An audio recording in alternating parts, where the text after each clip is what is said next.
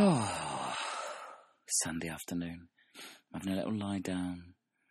And I thought I'd just, I'd just attend to you, podcast listeners, with our funny looking episode six bonus podcast. And those of you who have listened before may know that we put out our podcast, and our podcast is full of things we find funny. Thing live comedy, comedy we've watched on TV, things we've downloaded, things we've read, the things that we, Pete and I, find funny. And we go and chat to people, giants of the comedy world. Not always people you've heard of, but to us, heroes, one and all, people out there doing it, people out there standing up in front of a mic or making and creating uh, comedy to buy or just putting it out there on YouTube. And we have a lovely chat. And so far, everyone has been absolutely smashing. And we think it's important that their full voice gets heard. So, who are we to edit other than our ums and ahs? This is a double up. This is both of our guests of the last podcast. Um, first of all, we're going to listen to Chris Evans, uh, and then we're going to listen to Kate Tracy. Kate Tracy is a stand up who has uh, been working around the circuit for just a couple of years now, um, and it's a really interesting journey that she talks about. First of all, as I say, we're going to talk to Chris Evans. Chris Evans, um, he runs GoFasterStripe.com, and if you are listening to this podcast, I guarantee there'll be something that they have produced that you will like. And I really, really recommend you go and you have a look and you see the DVDs they're making, the downloads they have, and buy something, even if it's just, even if it's just the song that he mentions in this interview. The uh, Tony Law song is just a beautiful, beautiful thing. But um, as you listen to uh, Chris Evans, it's just worth remembering this was a guy who had an idea and he contacted the comedian he was interested in, Stewart Lee, and, and, and it works. And, and genuinely, we're very grateful for the stuff that he puts out.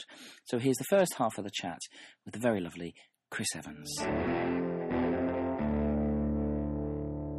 So we are very lucky this month to be connected uh, from Liverpool straight down to Cardiff, I'm guessing, and that's only through cyber stalking and looking on Wikipedia. Uh, to be sat uh, chatting with uh, Chris Evans. Now, somebody else's line is not that one, so I won't use that. But uh, hello, Chris. Hello, it is Cardiff. I am here. Ah, there you go. Um, so, Chris, Go Faster Stripe. We love Go Faster Stripe, and we think anyone who listens to our podcast should go straight to Go Faster Stripe. Could you tell us what that is? Well, it's very lovely to hear. Uh, I, I say we, or I, I, me and a couple of mates have started a little company which uh, make and sell comedy DVDs. And we've bought a few of them. I'm going to add that straight away. Good for you. So, just so we're straight in with. Uh, good advice there. Thank you. We're more than more than just uh, like hang on the coattails. We're actually purchasers. Um, Go Faster Stripe has got got. We'll, we'll come to who you you release and who you work with. Um, tell us a little bit about the history of Go Faster Stripe and how it how it started off. Because did you start as a clothing? And again, this is all cursory research. Started with clothing. Oh well, that, that is on Wikipedia. I did uh, have an attempt at starting a company to make baby grows. It doesn't mean it's true. Uh, it, it, it, I mean, it's kind of true, but it didn't. I, and I'm a computer programmer. So I okay. wrote uh, uh, me and a friend. I had a baby. I had a baby called Ben, and he's well he's 11 now. Uh, ah. But when he was born, we found that we couldn't get baby grows that were any good. And me and my pal from college, uh, she she made some baby grows. She drew on the back of these baby grows, and they were funny little slogans. And I thought, ah, that'd be good. Loads of people would like. No one wanted these, but I thought loads of people would want these. So we got some printed up properly and got some baby grows made. And I wrote uh, uh, like a website um, which would sell them and had a shopping cart in and what have you. And we sold next to none. We sold maybe 50 over the course of the, the two years that we were trying to do it before giving up. I'm not laughing. I'm not. La- I'm just. I'm, That's what happened. I'm, They're collector's items now. They're bound to be. uh, so I keep. I've got piles of them left, and I keep them in the in the attic. And uh, when anyone I know has a baby, I send a pile out to them. Uh, and well, they didn't do very well, but you know, you got to you got to try, haven't you? Uh, so the point of this is that we had a system, we had a website that um, that had a kind of back end on it that was connected to PayPal that would that you could buy things from, and it would you know messages would come through to me when something got sold. Uh, so that was that was the start of it. That was that was the baby grow aspect of it, the children's clothing company from Wikipedia. So that's true, I suppose. And but then uh, I've, I've been through your merchandise, and there is no available currently baby grow, but there may No. be a, still a market there. But uh, you've got it's comedy. Comedy is your thing. Yes. So how do you sh- how do you shift? How did you shift from? You've got this website set up. You've got ten tons of baby grow still, but, yes. that's not what you put out. Well, no, because that died a death, and that was that was kind of dead. Uh, and then uh, I, can't remember how I found out that Stewart Lee ha- couldn't release his show, but I'd read it somewhere. I'd read it on his website probably, and um, was thought. I've got some friends, incidentally, as well that, uh, that that know how to operate cameras. They work for one guy works for the BBC in Wales, and the other guy works in London. That's Neil and Craig, uh, lovely chums of mine. And I was chatting to them, and I said, "What about you know we could probably do this?" I was working in an art centre at the time, doing their computers, Chapter Art Centre, and they had a theatre. I said, "You know, we could probably do this, couldn't we? We could probably if Stuart came down and we, we could we could set up the theatre nicely and we could film him. What do you think?" And they were all a little bit drunk, and they said, "Yeah, go on then, let's ask him." I said, "I, I bloody will." So I wrote this email to Stu, and I said, you know, these are the facts as they stand. In that we got, new, you know, we got, I've got a couple of mates, and I've got, you know, this theatre where I can get hold of, and uh, and I'd seen his show, I'd seen the '90s comedian show, and I thought it was amazing, and I was really sad that it wasn't going to come out, and uh, perhaps we could sort it out for him.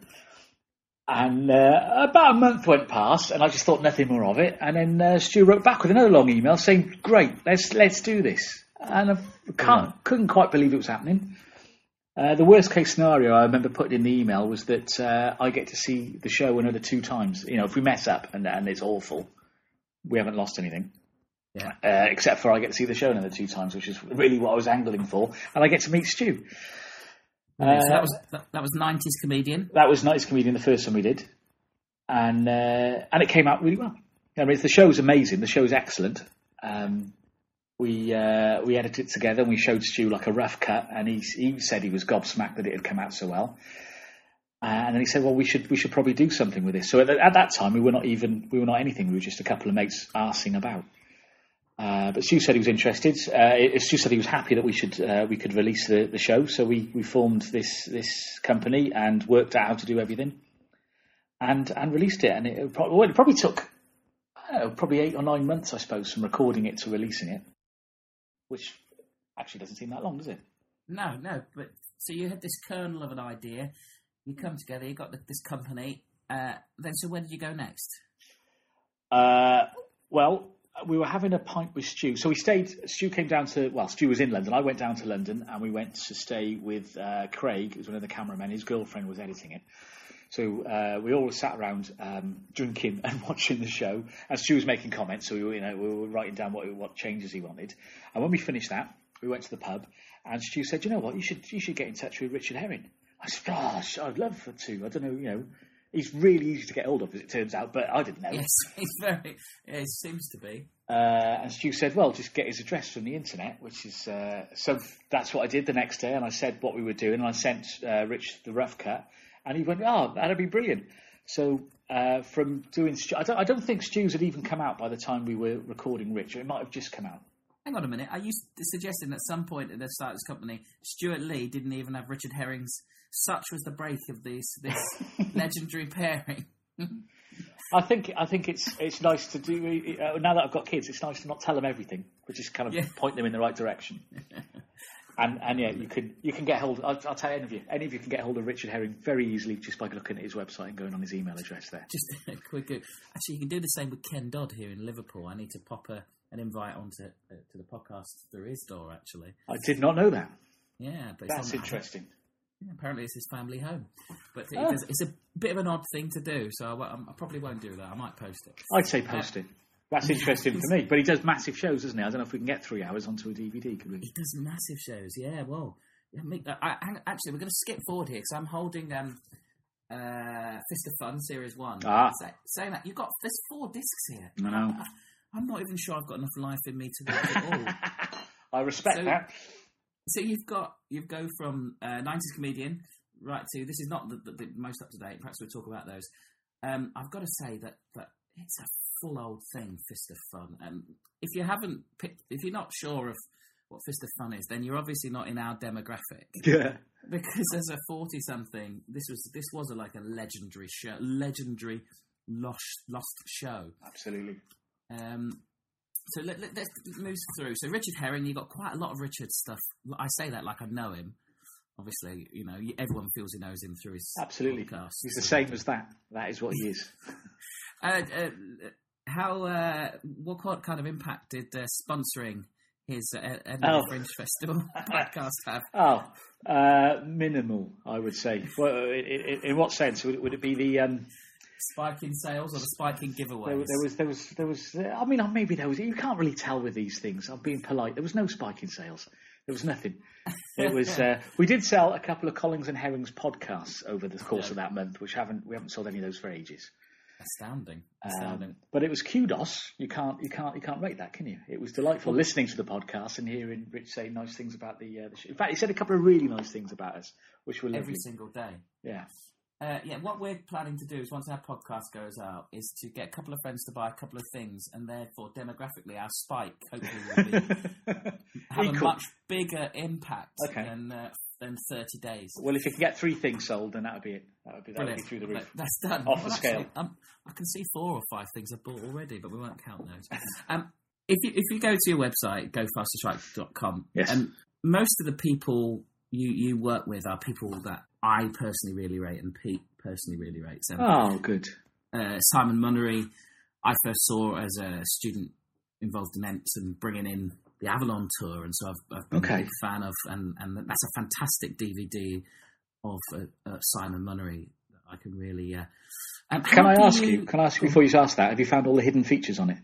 No, we went nuts no. on that one. That's got the most hidden features yeah, of everything. Well, I've actually ended up buying two copies of that. You don't need. You don't need two. No, no. I bought one for myself, and then I, I saw uh, Simon Munnery's show last year at Soho, and I thought I've got to have one. I've got to have it signed. Oh. Um, so no, I haven't. Um, well, let me tell you. In each, when you're on the menu, yeah, press left, and right. and each menu has got kind of an opposite hidden feature. Each each item on the menu has got an opposite hidden feature if you press left.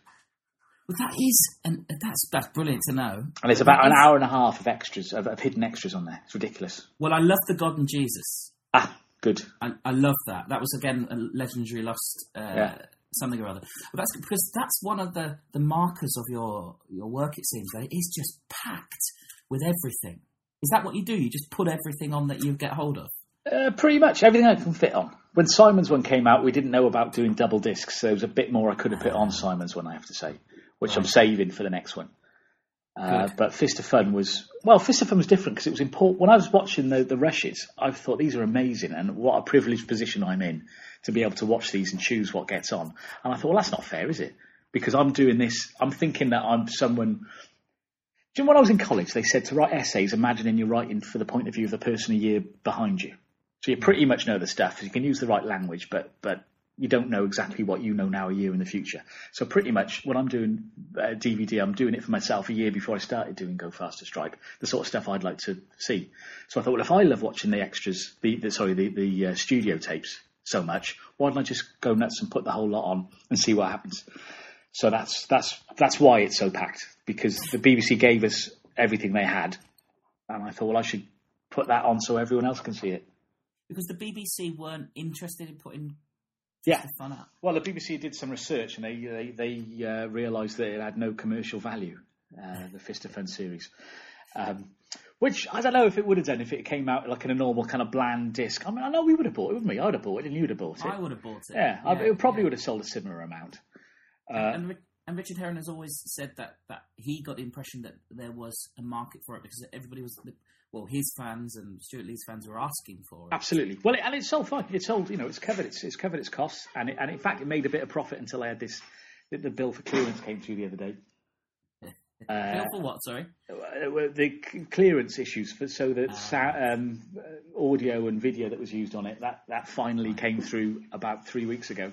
Um, right. So that wiped out all the profit, but it was Series One and Series Two bill in one. So this next series should be the one that turns the profit. That's what so we're putting all our hopes on. So from now on, it's all just gravy. Well, yeah.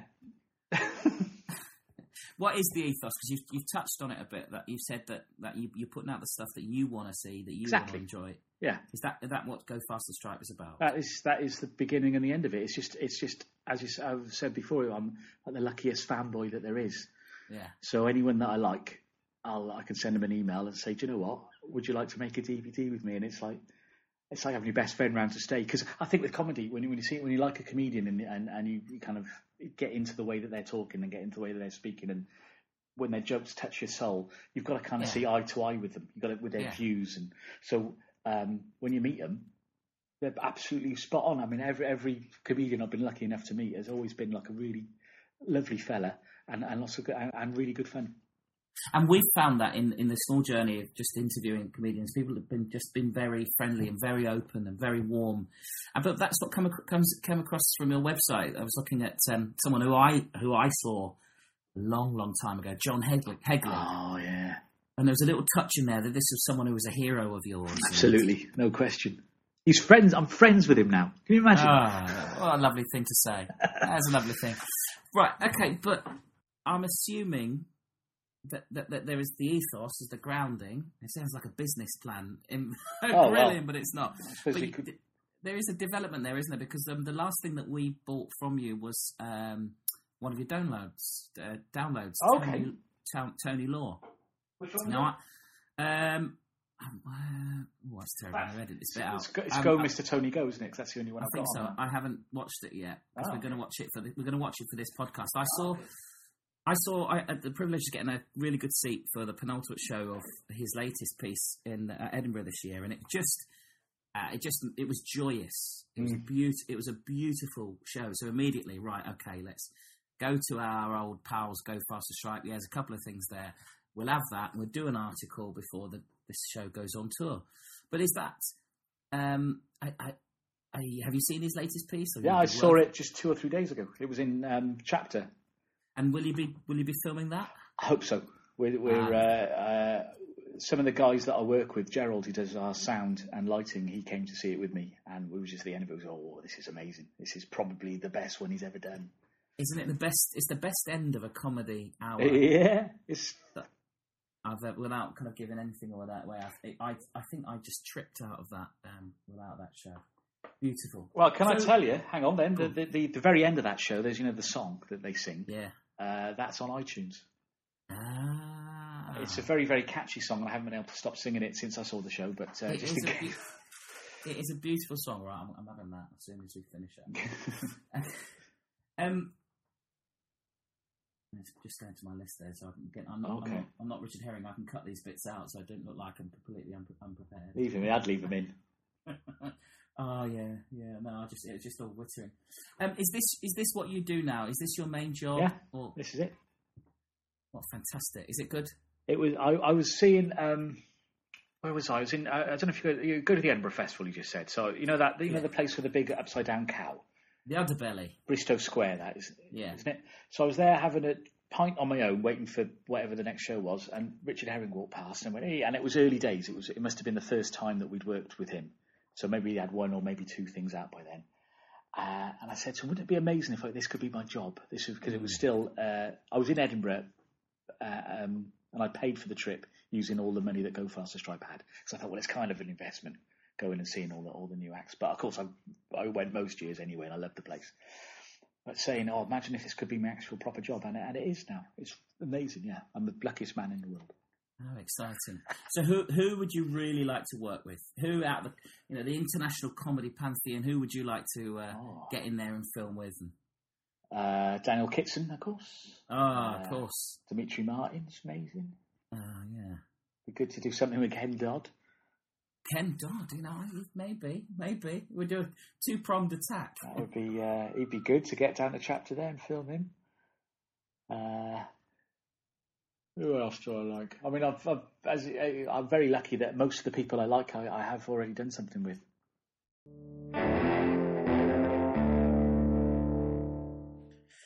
Well, Smashing Fella, and, and there'll be a second part of that um, coming up. funnylooking.co.uk, at funnylookingpod on Twitter, and you can Gmail us. Yes, you can. Gmail us right up there. Funnylookingpod at gmail.com. And we really like hearing from you. We especially love you if you leave us a, a, a review. Um, uh, but we really would like to hear from you. Uh, we get some little messages now and again from people we haven't met. It's very nice getting that. It's it's uh, good that that uh, we know that, that, that people are listening, and we know because they tell us. Um, we would like to get involved with you. In particular, are there people we should see? Uh, we're based in the northwest, but we do get about a bit.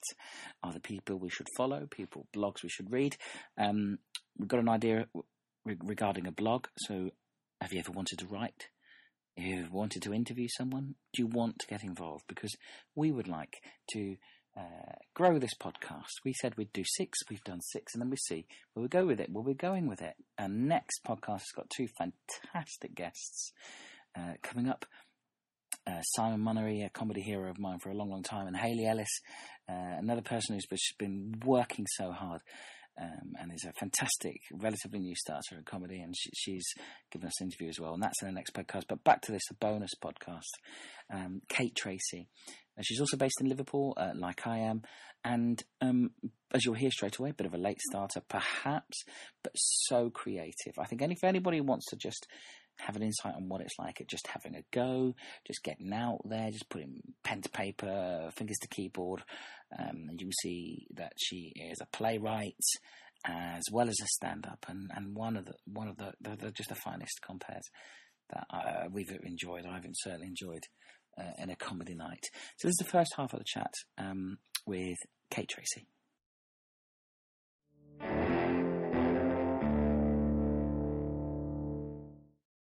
Who, who are you? Um, Where am I? What am I doing? My name is Katie Tracy. I am um, a 21 year old comedian. Yeah. I'm not 21, I'm 38. I am in the boardroom of the office where I work with Gav because um, I couldn't think of any trendy hip places to do a podcast in Liverpool because I go to Sayers mainly at lunchtime. I don't know where the cool kids go. Who does anymore? He's, actually, you've stolen one of my lines because I was going to say, uh, Katie, you're, you're in your early 20s, you've been in comedy for a couple of years now. Yeah, I know, I know, I know. Um, couple of years, yeah, both. I started May 2010, and my first ever gig was the Funny Women Awards, Liverpool Heat.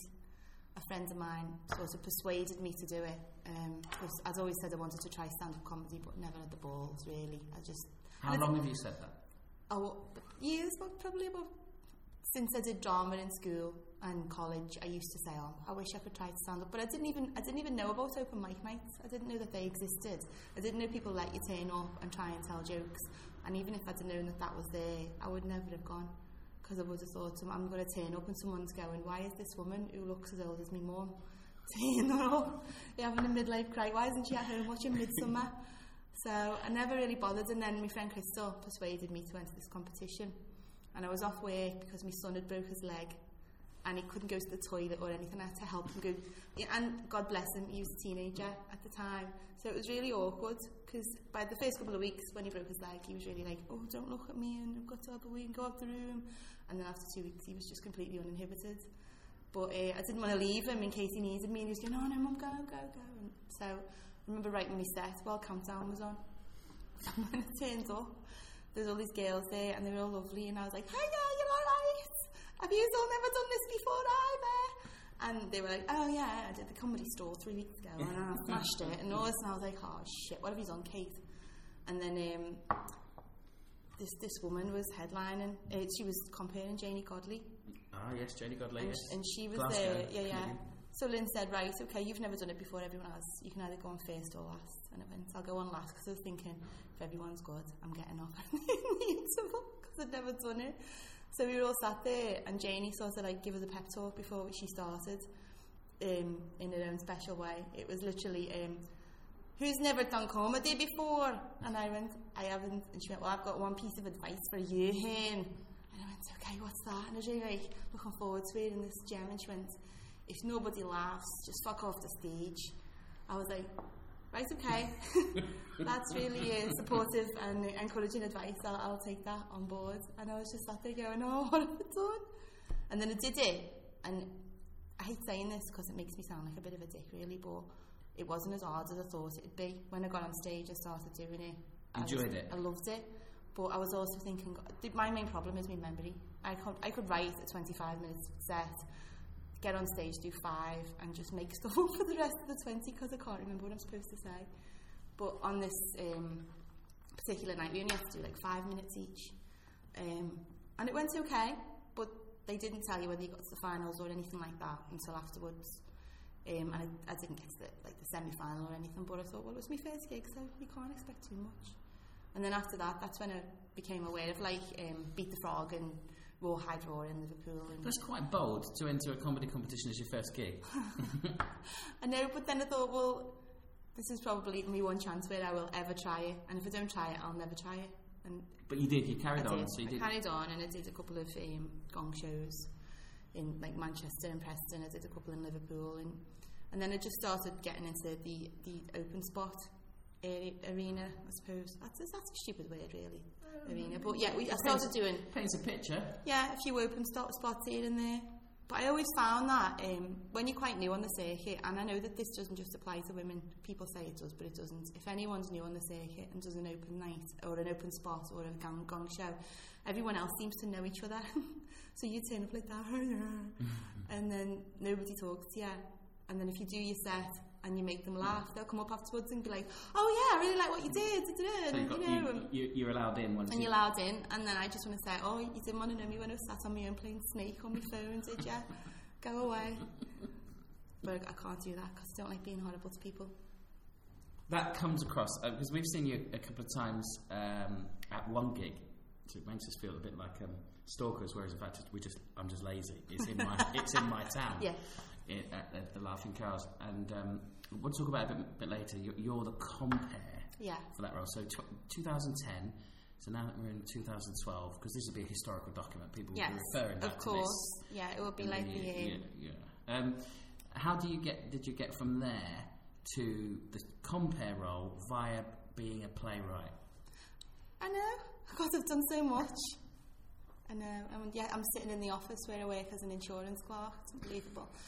um, I entered Funny Women again in 2011, and I got to the semi-final in London, but didn't get because I went to Benidorm for my auntie's 50th and come back with what I thought might have been TB or malaria. It just turned out to be a three-week hangover, so I couldn't make it. So then I entered again in 2012 saying, right, I'm only entering again. And there was a load of hoo-ha over Funny Women about paying £10 and how it devalues women in comedy. And I don't give a shit. I just want to get my face out there. I don't really mind because I don't, I'm not, I'm not energetic enough to go to gigs all over the country. So I just go to like now and again, dip in and out. So I thought I'll do Funny Women. Anything off the M62? Yeah, I, hate, I even hate that. I went to one in Marple, and uh, I remember Hazel said to me, "Oh, this is the organiser," and so it's only in Marple. It's right by Manchester. I was like, "Okay, it's in the fucking countryside. It's going to have sheep. It's in Derbyshire, is it? Oh, I don't know. Anyway, I was driving for ages. I'm a nervous driver. But anyway, so I entered Funny Women in 2012, and I went to myself, right, so I won't enter again after this year. Um, but I'll just enter and see how I get on. And then uh, we got to the heat, and it was in the King's Arms in Salford. And we got there, and there was a load of us. And, and Lynn, because Lynn knew me, because I'd done a gig for her before in Brighton, and she come up and went, Oh, we've got a problem, Kate. And I went, What? She went, I want to ask you a favour. And I went, Okay. And she went, The compare hasn't turned up. So um, we were wondering if you'd compare. And I was like, Well, you know, I've never compared. And she went, I'm sure you'll be fine. And I was like, okay, but if, if I don't do well, sort of like, don't blame me. Anyway, I compared the night, just, and it was a bit of a shock to my system, and I probably was a bit stilted and scared, but as I got into it, it was more fun, and the acts were all really different and good, so I was able to sort of involve them in what I was saying in between each act, and it was good. Unfortunately, Hazel O'Keefe, who runs Laughing Cows, was there to watch this heat, and the next day I got a message from her on Facebook saying, We want to start a Liverpool night, will you be our compare? So it was lucky. I think I've been really lucky. It's just right place, right time. Enjoying it? I love, I love comparing. I do. I love comparing. What's the Laughing Cows. I can sort of just make it up as I go along when I'm comparing. that doesn't come. Well, no, it does come across, but in a good way. Yeah, yeah. yeah, yeah hang on. Don't get me Let wrong. There are that. bits that No, you no. know. But what what comes across is that you one you're enjoying yourself. Two, two. There's obviously bits of your, your acting. Yeah, And definitely. three, there's some very fresh and funny stuff in there. So, do you see that? Do, what do you see the compares role as being? Compe's role, I think, is to keep the audience energy up, keep them interested. If someone is on and has a really good set, then don't infringe upon the next act, keep it flowing. And if someone maybe doesn't get the audience laughing the way you want them to, bring the audience back into it and sort of big up the last act, big up the next act, sort of like just encourage everybody to have a good time. Um, and I'd like to think that's what I do. I just want everyone to have a nice time. But the good thing about comparing, I will say, is that it gives me when when I'm making stuff up, when I'm comparing, I can remember it and then sort of work on it for future material to make it more of a, a thing. So it gives you the. gives me sort of inspiration. So I want to come back to that because we're, we're, we're really interested in the, in the nutty, boring, geeky, nerdy stuff about people's process because it is from someone who who's a fan of comedy and watches comedy but is far too frightened to get up and do it. I'm always fascinated in how, what people's processes are. But you've kind of like skillfully skipped over one thing, which is tell us a bit about being a, published playwright, a what performed playwright. Oh, I know. That's weird. What it was, years and years ago, I did, you know, um, I won't even say A level drama. I could, but someone might check this, and it was a BTEC, and that's all I'll say to you. But I got a distinction, Well and done. um, Well yeah, and uh, As an ex-drama teacher, mm, um, no interest in BTEC. nobody has. It's just No, a, no. it was a no, it was a bit of a bullshit two years, but we had a lot of laugh, and we, we did do we did study theatre practices with this really um, mad and kooky drama teacher, which I never thought there was any other kind, but I know there are now because I know other people who are drama teachers and, and don't tell the whole class when they've got the period. So I never did. any need, I know. But I I'd anyway, be offended with the term description kooky. well, exactly. I get it. This woman, I think she was trying too hard, to be honest. But she did teach us some valuable bits of theatre. I never really got the method. I don't. I think you can pretend or you can't, personally. And if you can study acting till you drop dead, and if if you can't pick it up, then you never will, in my opinion. But you know, don't quote me or nothing. I just. I just don't. I don't get like some of the, the, the bits of theatre that we had to study. I was like, well, I wouldn't go and see this. So, and I was sort of, I don't want to see Brecht. I don't want to be shouted at by an audience member, or go to theatre of cruelty while someone picks the nose in front of me. I didn't want to do that, but I did this course anyway. And then after that, I just I left college. I got into Edge Hill University on clearance, and I lasted there about four months because essentially I just hated all students. And, and it wasn't their fault, it just was from a different background to most of them. I think a lot of them went to Edge Hill because it was leafy and it was nice and everybody lived on campus. And if you're from Devon and you don't get into a good university, you still don't want to go to some shithole, basically. So that's what it's like. And I, lasted about four months and then I left and got a job. In a carpet shop, I have had millions of jobs, by the way. I've worked in Greggs, I've worked in Bon Marché. I've just, I ran a pub for years with my ex-partner and we had a son. So we were like, I was 21 and he was 26, and we had a baby and ran a pub, which was just a recipe for disaster. but I've always worked in pubs, and I just think that if you want to be a comedian, work in a pub and just observe people and the madness that comes out of the mouth. So then um, I didn't do nothing for years, and then when my son was about five, I think I did a course in LIPA, it was like an improvisation and acting course, which was about six weeks. And we did, we did, listen to this right, we did the Crucible, and most of them had done extra work.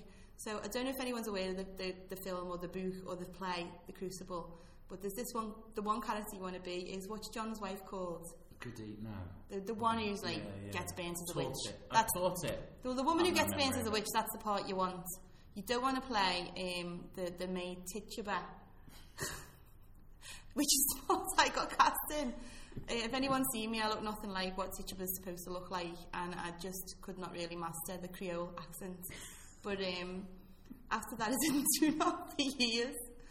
And then I was just, I was always like dipping in and out the internet and looking for little things to do. And then the Liverpool Actors Studio, which at the time was ran by Pauline Daniels, was doing this little theatre course. And it was just people, adults into acting sort of thing. And I thought, we'll go down and have a little look.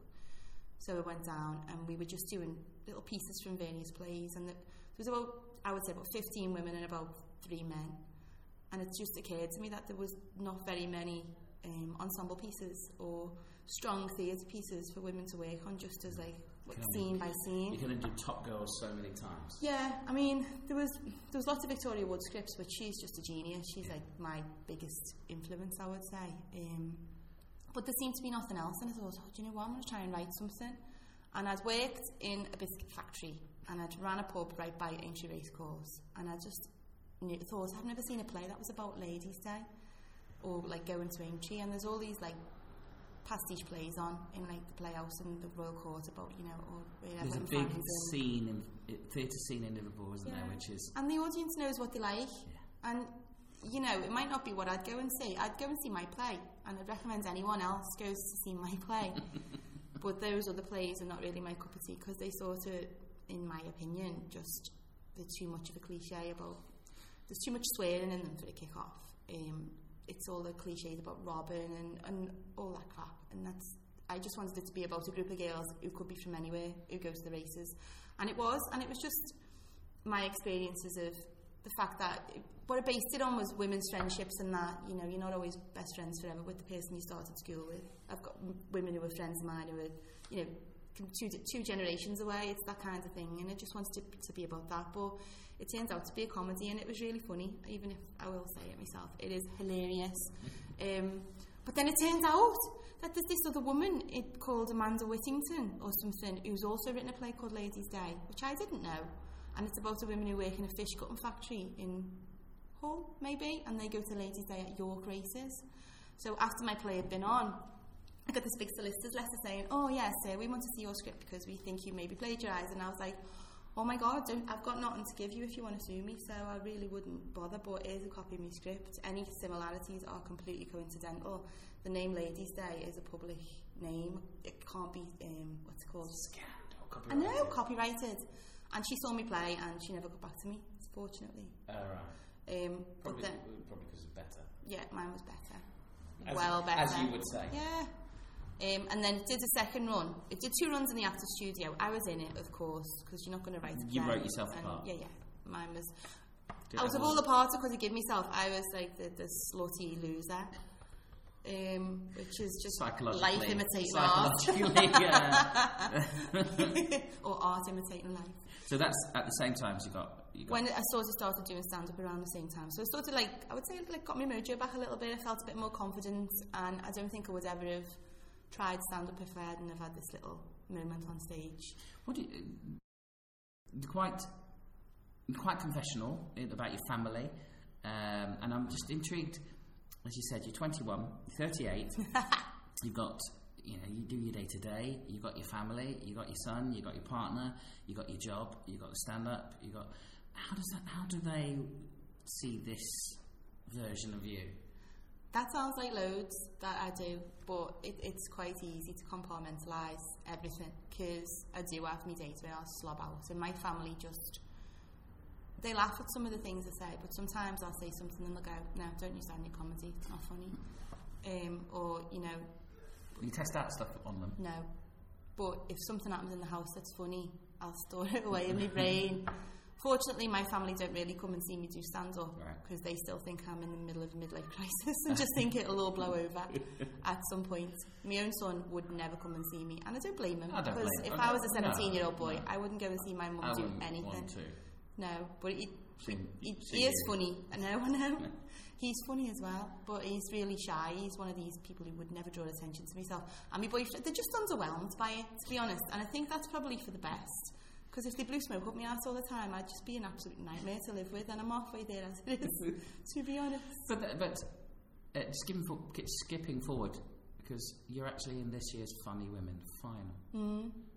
That's, that's exciting. Oh, I know. I don't know. I've, I've looked at the list of people. If you go on the Funny Women website and see uh, there's photographs of everyone in it and a little like hundred word copy that we all had to write about ourselves in the third person, but I didn't and they had to change it for me because I'm a dickhead.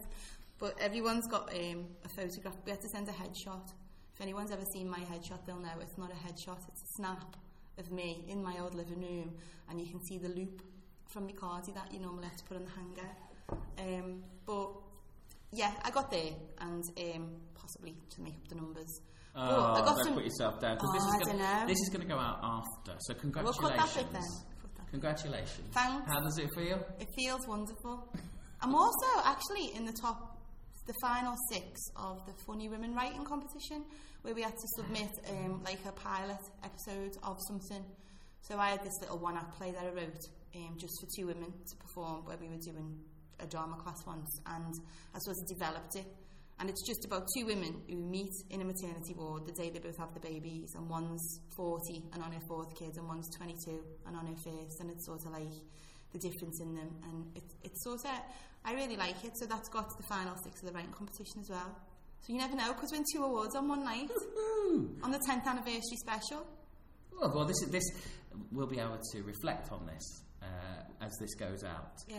and maybe uh, when obviously uh, my prediction is you'll win and you'll never speak of this again, and we'll never get a retweet out. No, of and then So Dean Martin and. Sammy Davis Jr. will come back from the grave and do a comedy roast with me. It'll be really awesome.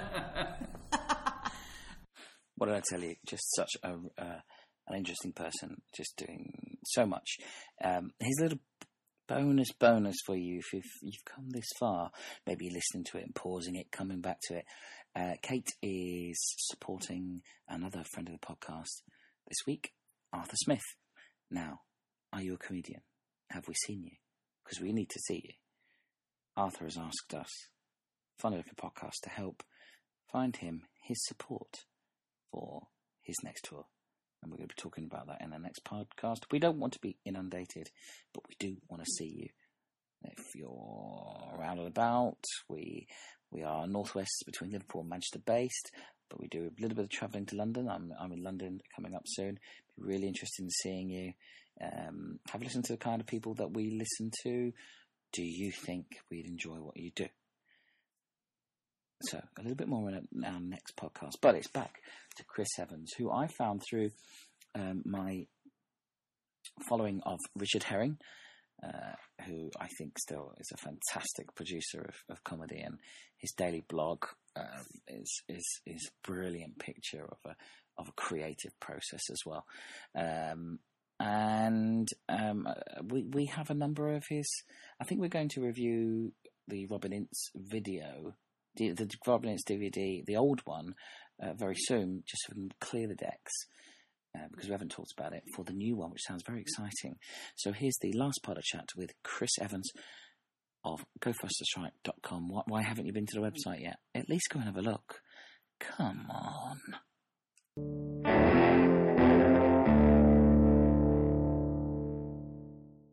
One of the things that that whether it's apocryphal or not is that part of your model is you have the big releases that support the smaller releases financially. Yeah, it's not planned, but that is what happens. Right. So you just throw everything out, and uh, some things will sell well and some things won't sell well, but it all kind of evens out. Good. So I don't have to worry about what I think is going to sell. At least I don't at, at the moment. I don't have to worry about what I think is going to sell. I can just put out what's good. Well, I lost you a bit there technically. Oh. it's all right. You've gone a bit Dalek for a moment. That's okay. Uh, oh no, you're on. You're on this iPhone as well, aren't you? So you should be all right. What I'm saying is, you don't. I didn't. I don't have to do any any uh, worrying about what's going to sell and what's not going to sell. If I put everything out that I think is good, sometimes I'm right and things will sell well, and sometimes I'm wrong and things won't sell well. But it's all good. I mean, the quality is always there. Uh, so that the ones that sell well do support the ones that don't sell well. So, what do you think are the hidden gems? The ones well, I've got uh, a t- Tony Law. I've got uh, a couple of Richard Herrings. Um, I've also I've also got what have I, have I got there? I'm just scrolling down. I got the Robin Inces. Um, what do you think are the hidden gems that uh, I, I should be going for next from your list? Uh, well, Will Hodgson, he's pretty amazing. He's, I don't know why his um, star hasn't risen yet, but it's bound to soon. Uh, we've got two from from him. I'm just trying to think my way through the cupboard. Have we mentioned John Shuttleworth? He's kind of well known, though, isn't he? John, yeah, he is. He is. Um, I'm surprised uh, that that with someone as kind of such an established BBC and, and Sky Arts position doesn't have um, a, like a wider distribution. Why do you think these artists? Why do you think it's assumed these these things won't sell? I don't know. I think maybe you know I was saying that I don't have to worry about what sells and what doesn't sell because I'm such a small. It's just me in the cupboard really for for day to day operation. I only get mates in when I'm filming a thing, so there's not there's not the overheads to worry about. I don't have to pay wages every week, so that gives me the flexibility to just do things that are good. But most other places won't have that. They'll have to be doing things that um, that they can guarantee are going to sell like a few tens of thousands. Otherwise, there's no point in them doing them. Right. So I think it's a luxury I've got that they don't have. I'm Not saying you know, there's nothing wrong with trying to guess what's going to sell and what isn't going to sell, but I don't have to. I don't have to worry about any of that, which is which is which is lucky for me, I suppose.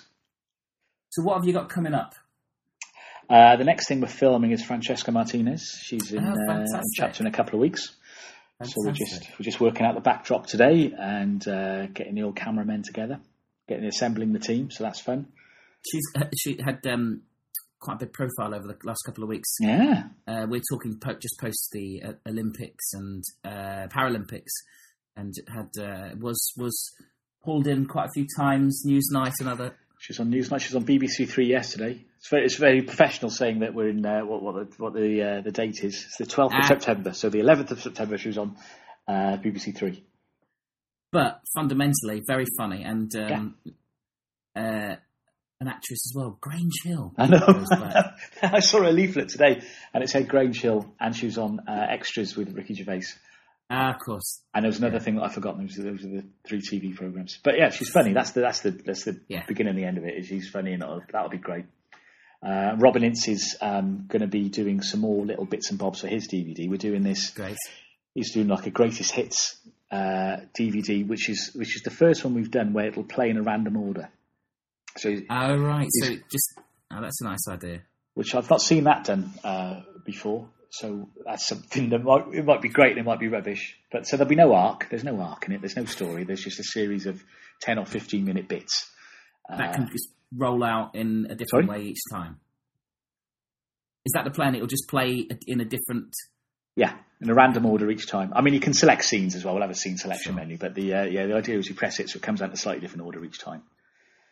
That's Robin's, but that's still being filmed, so that that'll be a while. And of course, Fist of Fun Two, we're just um, the cover is being worked on right now tonight. and It's going to arrive in email any second now, uh, which is exciting.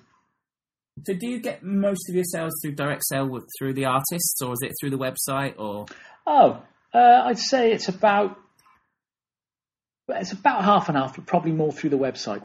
Uh, it depends on who the the artists are. I think Stu sells a lot on tour. Um, because this was more expensive. was it? I bought I bought Fist of Fun from Richard Herring, uh, and then saw Stewart Lee a couple about a month later. and I think his was more expensive. I charge Stu more for his. Quite, I think quite right too. I don't. Uh, I don't know why that is. Um, Oh, I think not, I'm not complaining. I'll tell you what I it probably is. Is they up the price depending on how much the theatre's charging them to sell it. Yeah, Some theatres charge ten percent, some charge like twenty five percent. And he seemed he's and, and he seemed to have people to carry his boxes, whereas uh, Oh, he was quite stressed that night in Liverpool. which who was Stu or Rich? uh, Richard Herring, oh no, you know, Stewart Lee, I think glided through. That wasn't the day you had that fight, was it? Uh, no, that was that was the previous time he came out to Liverpool. This was the last tour he did, and um, he couldn't find the venue. Okay. I was go- I was going to be interviewing him, but he turned up looking very. He was very late. He had obviously tweeted about it. He was very, and um, I stepped back from that because he looked very flustered Oh, at the- good for you. at the time. Well, he doesn't. I've never seen him flustered. Oh, I suppose it- if you're rushing to get to a show. yeah, I think I think it was very. There was nobody at the venue when he turned up Okay. uh, on the day. It was a, it was still it was still a great show. Uh, what is love anyway? And that is that's that's not on your website. Is that Yeah, no, that's out. That came out recently. Came out three or four weeks ago. All right. Okay. Uh, Fist of Fun. Is that on your website? Fist of Fun 2 is there as pre-order now. Uh, Ah, yeah, I see. It's underneath Arnold Brown. Sorry, I was looking for pictures rather. everything's underneath Arnold Brown. Everything. And uh, again, I'm guessing you're a particular age. He stands out for me from just from a, a little cameo in The Young Ones. oh, okay. Do you remember that? Yeah. he did. He just popped up, and that for me was like, well, who's he? He's a so, so he was a he, he, but he's still touring, still working, still. he's still he's still, he's doing mostly writing now. He was saying, uh, so he doesn't perform as much as he used to, but he's still got it. I buy the discs. My, uh, you know, I'm a man in my forties, and my podcast partner, a man in his twenties, he buys the downloads, and so I know I definitely Oh. would. I I wouldn't buy the downloads because I'm that kind of completist. Yeah. want to see all the bits, but it's interesting. The downloads you get straight away, I suppose, and uh, I'm pretty quick at sending stuff out though, so you don't have to wait a day or two to get the discs. Yeah, And there's all the extras are on the discs, so you don't get you just get the main show if you get the downloads. But then if you get the downloads, you can have a video file and an audio file, so you can sling it straight on your iPod. So it's you know swings and roundabouts. do you put the down? Will do you put the downloads on any of the discs at all? Uh, no. For having what you have an MP3 on the disc, I could do that. Yeah, yeah, because some of them do that, don't they? You go into a DVD and they give you like a Blu-ray and a DVD and a, Yeah, true, and the download a disc. digital, Yeah, never thought of So you that. can- so you can bung it on your iPad and, and take it with you. Oh, there you go. Okay, you go. I'll do that. You can, you can have that one for free. I'll do that from now on. Um, right, so give us a tip. We are two fanboys. Yes. We, we've got a podcast. We've got some ideas from one fanboy to a fanboy who's, who's out there, who's doing it. Give us some tips. Tips of comedians to see. Yeah. Oh, okay. Um, who have I seen recently? Now, well, Tony Law's the last guy I saw, and of course, we know he's excellent. Who was the person before that? Let me think. Matt Price. Uh, do you know Ellis James? Uh, I know the name. Ellis James is amazing. He's from uh, Carmarthen uh, in, in, in Wales here. He's great. Uh, Lloyd Langford's amazing. He's also from this neck of the woods. God. Um, uh, Benjamin Partridge. Oh, yeah, I saw Benjamin at Machynlleth. Ah, I didn't go this year. It's great though, isn't it?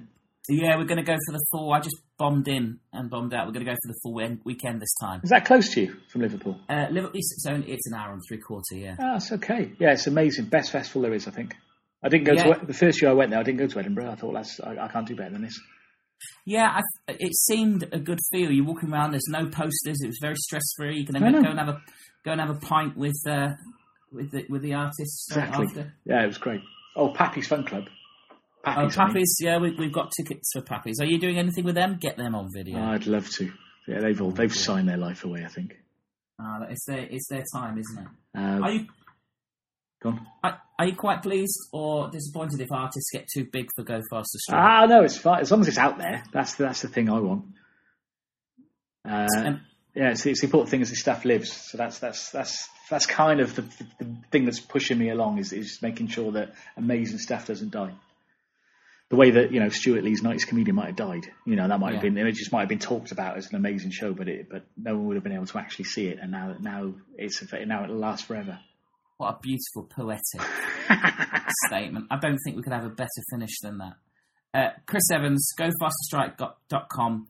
Really pleased to give us the time and those tips, and uh, we will uh, we will endeavour to keep you uh, in employment by buying your stuff. Very kind. Thank you very much. Love to speak to you. Thank you. There we go. Chris Evans, once again, thank you. Um, go and buy something. Go buy something now. Pause it. Pause this, this podcast and come back in a moment because we're going to have the last part of Kate Tracy's chat. Have you paused it? You carrying on? Brilliant. What this is commitment. A very long drive, whatever it is. The our latest podcast comes out in about two weeks' time, um, and then we're going to have a Christmas bumper podcast. I say that just to embrace the cliche because we haven't even talked about it yet. I have no idea what's going to be on it. So here's our last part with with the chat with uh, Kate Tracy. Um, at the risk of of uh, using a phrase I've never used, blowing smoke up your or um, everyone I've I've been to, I've seen you compare three times, and everyone has said what a brilliant compare, Oh, that's and nice. everyone has really enjoyed you as a compare. And compare because compare is a tough gig. You know, sometimes you can see compares and you know they're just not not good enough necessarily to be to do twenty minutes. Yeah. Whereas having not seen you act, we don't. You know, I've never felt that. Um, how would you? It's a bad question, but the good thing is I get to edit it myself. I can just drop in a better question over Yeah, the top. I'm okay, shit yeah. at this business. how, um, how do you come on after someone who hasn't perhaps gone down so well? I, I think my you mother instinct kicks in. I think it really does. Like um, I did a gig where one of the acts wasn't particularly good, and the audience sort of they weren't horrible to it, but they weren't really. I think they sort of felt a bit sorry for her when she was on stage. So I'd just come on stage and I think I just said to think that every single one of us in this audience would like to adopt the girl. I didn't- wouldn't say her name. Um, No, no, because we, don't, at we only talk end. about the things Yeah, we like yeah. on this um, podcast. as but well. I don't. I sort of because she is good. She just the audience just didn't get it, and she has a really she's got a really cute style, and I knew that. But you can tell by looking at an audience whether they will get a comic that's coming on or whether they will. Good. One of the questions that I kind of don't want to ask Hmm. is uh, because you know I'm I, you know I was born in I was forged in the early '80s political correctness, Yeah. but it is this I can't avoid it, which is the whole women in comedy question because it's cliche and horrible. But here you are as part of funny women national competition. You're part of Laughing Cows. Yeah. It is that. Um, not standing apart because because funny's funny, which I think is another name of competition competition for women in comedy. How does how does that? Where do you think? Why do you think comedy still needs this approach for women in comedy? Or does it? Well, not really. It doesn't. But there are certain women who would like to try comedy who would never try comedy if they had to go to an open mic night where there's a load of 19 year old lads who are all mates and all laugh about paedophiles. Th- They wouldn't want to go and be amongst that and try comedy for the first time because more often than not, the feedback they got would be so negative they would never try it again. And I'm not even saying that female comedians are more supportive because they're not. It's much of a muchness. It's sort of, I couldn't put it down to one gender because there are some female comedians who it, you're either nice or, or you're not nice. And if you don't like something, you don't like it, and if you do, you do. But there are, you know, there's always going to be someone who goes, oh, well, you know, it's, it's bad for women that you're in this competition. And more often than not, it's, it's women who say it. But I just think that if whatever you're comfortable with, do. And if, if you want to just do a women only competition, enter it. If you want to run a women only competition, enter it. But just be prepared for the backlash because there's always going to be one. Um, but I know I'd never have tried comedy if it hadn't been for the Funny Women Heat because I didn't even know, as I say, open mics existed. But I do see, I do see that, you know, somebody said to me, you know, it's not fair that there's a women only competition. And I went, well, how do you feel about student competitions then? Or like, you know, the Mobos. It, it's pigeonhole in one section of society again, but n- n- it's all right to be offended by women in comedy, but you can't be offended by the other two or the, you know whatever other sort of pigeonhole that you choose. You're, you're old enough because uh, I'm older than you, but not much. To have a, have a view of comedy over the years. Do you think it, it is better now? Because I seem to be going to see a lot of women comedians, not because I'm I've got vaguely stalkerish, obsessive compulsive, uncomfortably uh, uh, tend- uncomfortable tendencies. I've got through that. but because there seems to be, if I look at a list, it's like, oh, I want to see her. I want to see her. There seems to be more. And uh, in Edinburgh, I, I went to see more. I don't like using the word female women Yeah. than I did men, but that was out of not that, that was out of a choice. Do you think it's different? Yeah, I think because more women are now coming into comedy, more funnier women are getting to do the gigs that the funnier men were doing. So it's more of a mixture. There's women headlining now, there's women comparing now in nights that would have been predominantly male nights. And it's making audiences more aware that it. I mean, I've, I've gone to see comedy night myself where I've gone, oh, wonder, knowing, already knowing the established acts and going, I've to see them, but then a woman's on and you're like, I wonder if she'll be funny. And it's, it's like a knee jerk reaction. And, I, and that's from me, and I, and I do comedy, but I think that audiences are aware that women are just as funny, if not funnier than men. So they're getting more of an opportunity to be on bills. And also, there's a real difference in style from one female comic to the next. Whereas with a lot of male comics, I can't see, I can't really differentiate a lot of the time. It's this all this talking like that down the microphone and, and piss and sweat because they're so energetic running around the stage and they come off stage and I'm tired after watching them. And if you're funny, you're funny, you, you know, but I think that audiences are just more aware that it's not going to be a shit night if a woman's headlining somewhere. I really like the Laughing Cows nights that I've seen because, and I, and I don't think it's to do with the gender. I think it's to do, you know, there's a huge range of comedians, different styles, as you said. But I also think it's a really friendly night. It's not a bear pit. No. And in the day, I, quite, I, did, I used to go to those gigs. It was quite fun. It was, but, but now I just want to sit down and laugh Yeah. and enjoy it and feel like I'm not going to be, uh, you know, uh, um, target. Not from the comedians. I don't mind that. I love that. But Yeah. from re- the rest of the crowd Yes. as well. And that's why I would really recommend the Laughing Cows nights. Not because it's just women only. Yeah. I can sit there as a man looking at women. I like that too. uh, but yeah, they're, they're, they're great nights. I also uh, do gigs for Hot Water in Liverpool, who they've been running gigs for a long time now, and it's two brothers, and they started where you'd go to a night and there'd be three people in the audience, and now they're stuff. doing amazing. They're getting really good acts from all over the country. Mm. They're getting acts from Ireland as well, and if you've ever gone to one of their nights, you'll see. I mean, the compere controls the audience amazingly, but he doesn't really have to control them. That's probably the wrong word to use. But also, audiences now are different to audiences 10, 15 years ago because they're coming out, they haven't got much money, so they're not going to pay to go and see a comedy night and then ruin it for everybody. People haven't got the money to do that anymore. Whereas years ago, it was dead cheap to go to a comedy night, and if you wanted to heckle the comedian, it didn't matter because it was like a pound pint, but it, nobody, nobody does that no more. And people are a lot more discerning, and I would say a lot more polite.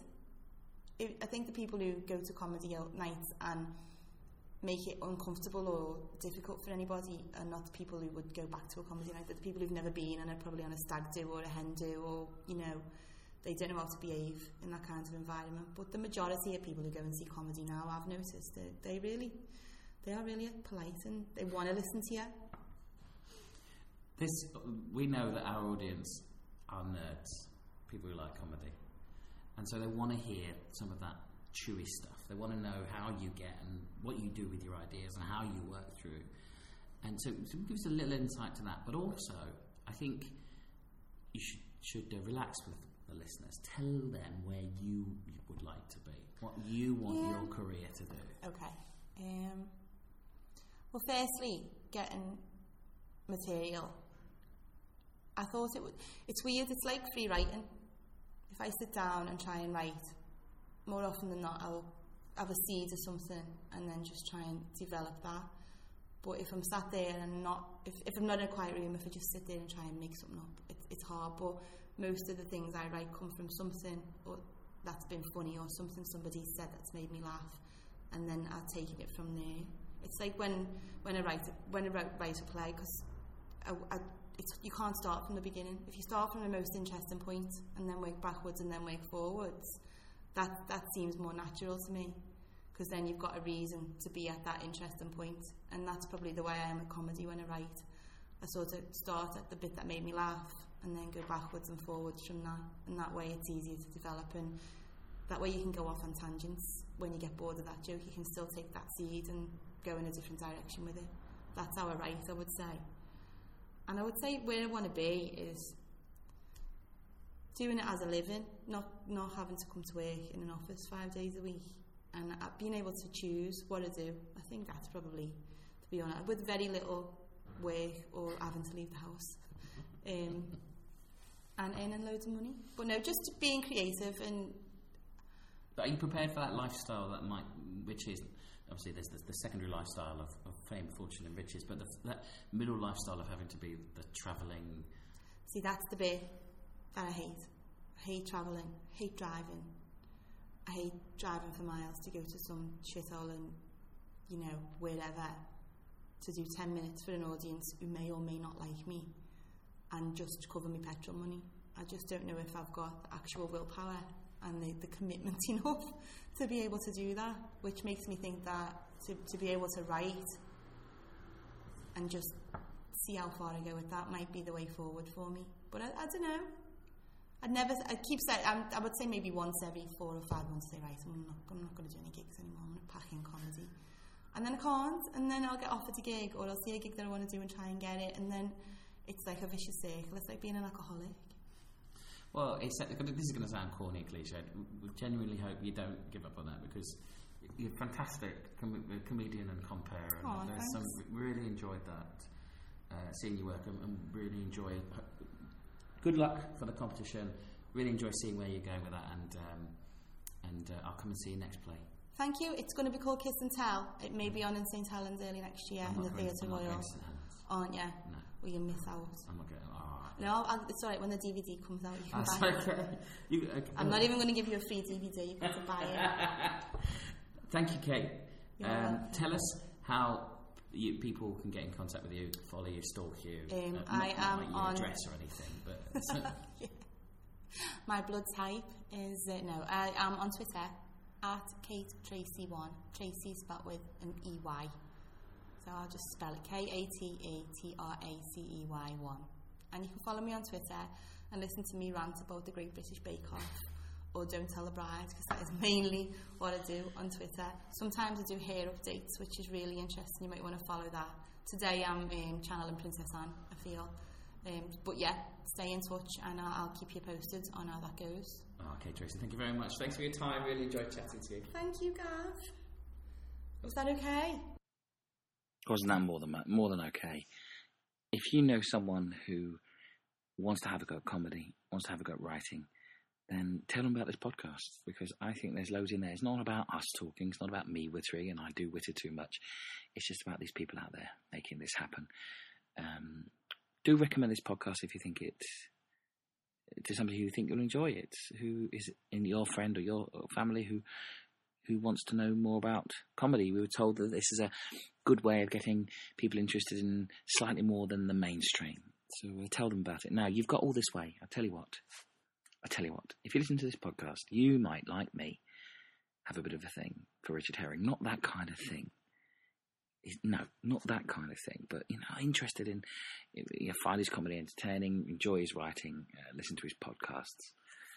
Uh, so if you do, um, the first person who gets right to the end here, who emails me at funnylookingpod at gmail.com and asks for it, I will send a signed flyer from this year's Edinburgh show, um, Talking Cock, The Second Coming, that I got because we were one of the podcasts, uh, one of the sponsors of, of his uh, program. I got an extra signed flyer with that. Thank you very much, Richard. I'm going to give it to you. The first person who emails and just asks for it, I'll give it. I'll send it you. Thanks for listening. Do subscribe. Do come back. Do stay in touch. Simon Munnery, Simon Munnery, and Haley Ellis coming up in the next podcast. Oof.